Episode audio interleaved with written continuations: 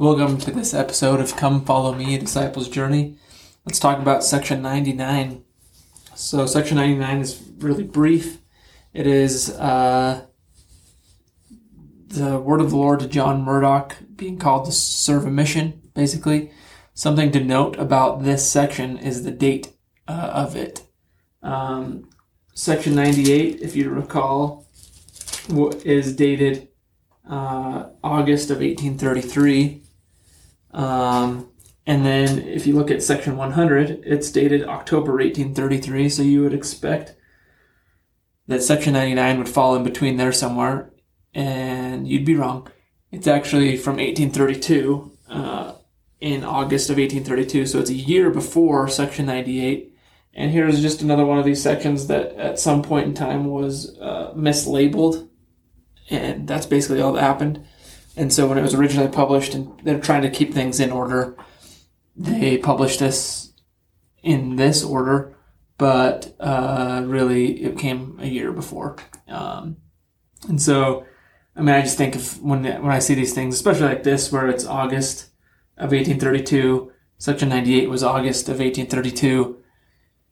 There's a high likelihood that if I was the one that was like asked to write down the dates, that you might think that if I wrote down 1832, it'd be like, oh, I can't tell if that's 32 or 33 because this dude's handwriting is not great. So I imagine that's kind of some of the issues and situation that they ran into. But anyway, not a huge deal, but it is out of order. So John Murdock uh, was called to serve a mission, and in this section, a couple of things that stand out to me in verses, uh, really, I guess one through four, it talks about the responsibility that we have to share our testimonies and to teach the gospel. Um, and George Q. Cannon said, Who have rejected this gospel? The indifferent, those who would not take the trouble to investigate it, those who would not take the trouble to bow in submission before the Lord and ask his testimony concerning it, those who thought it beneath them, those who have been too proud or too rich or too well situated or who, for some other reason, have failed to take any interest in this work. These are they who are not members of this church and who have failed to obey this gospel when they heard it preached in its simplicity and its purity amongst the nations of the earth.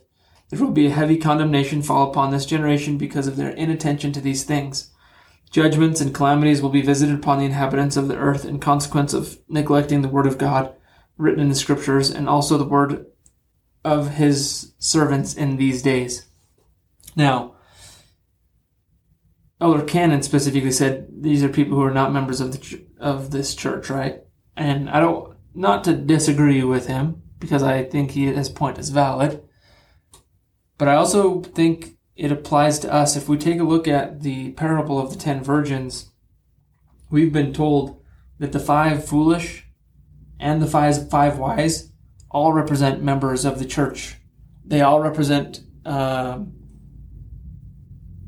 at the at members of the church in the, in the last days and preparing or the lack thereof of preparing for the coming of Christ.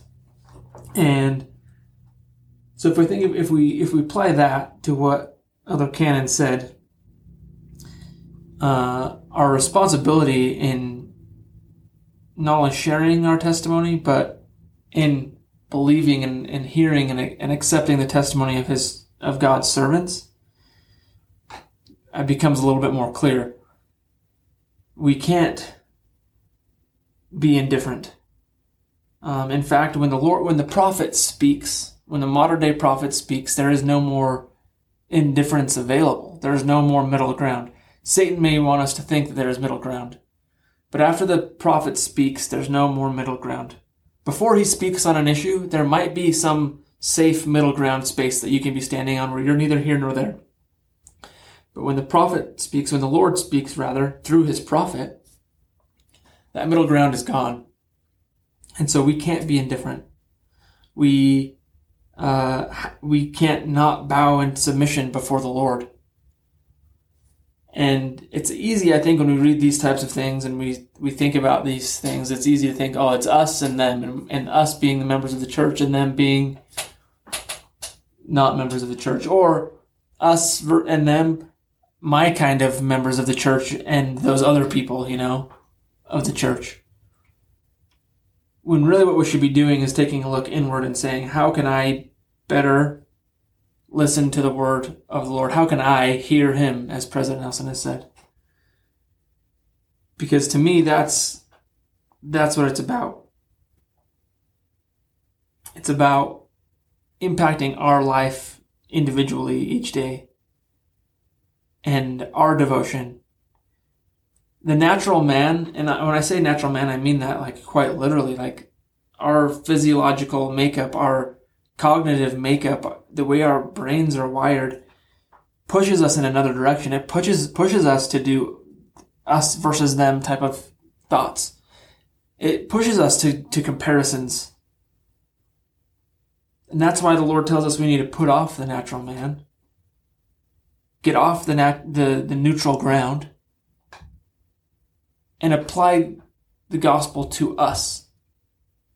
Yes, we when we taste and uh, the fruit of the of the atonement, when we feel to sing the song of redeeming love, we need to share it. Yes, and be outwardly uh, engaged in serving others. But when it comes to looking at how to apply the gospel, we have to start inside of us. Despite all the natural pulls to say, well, what about this guy or this guy or this lady or my Relief Society president or Elders Quorum president or bishop or the general authorities that said this or that that I disagree with politically, whatever. Well, are you hearing the word of the Lord? Hear him and then act. And that's what John Murdock did. did. He was called, he left his family, and went and served. So, thank you for listening to this episode. Hope you join me in the next episode as we discuss section 100.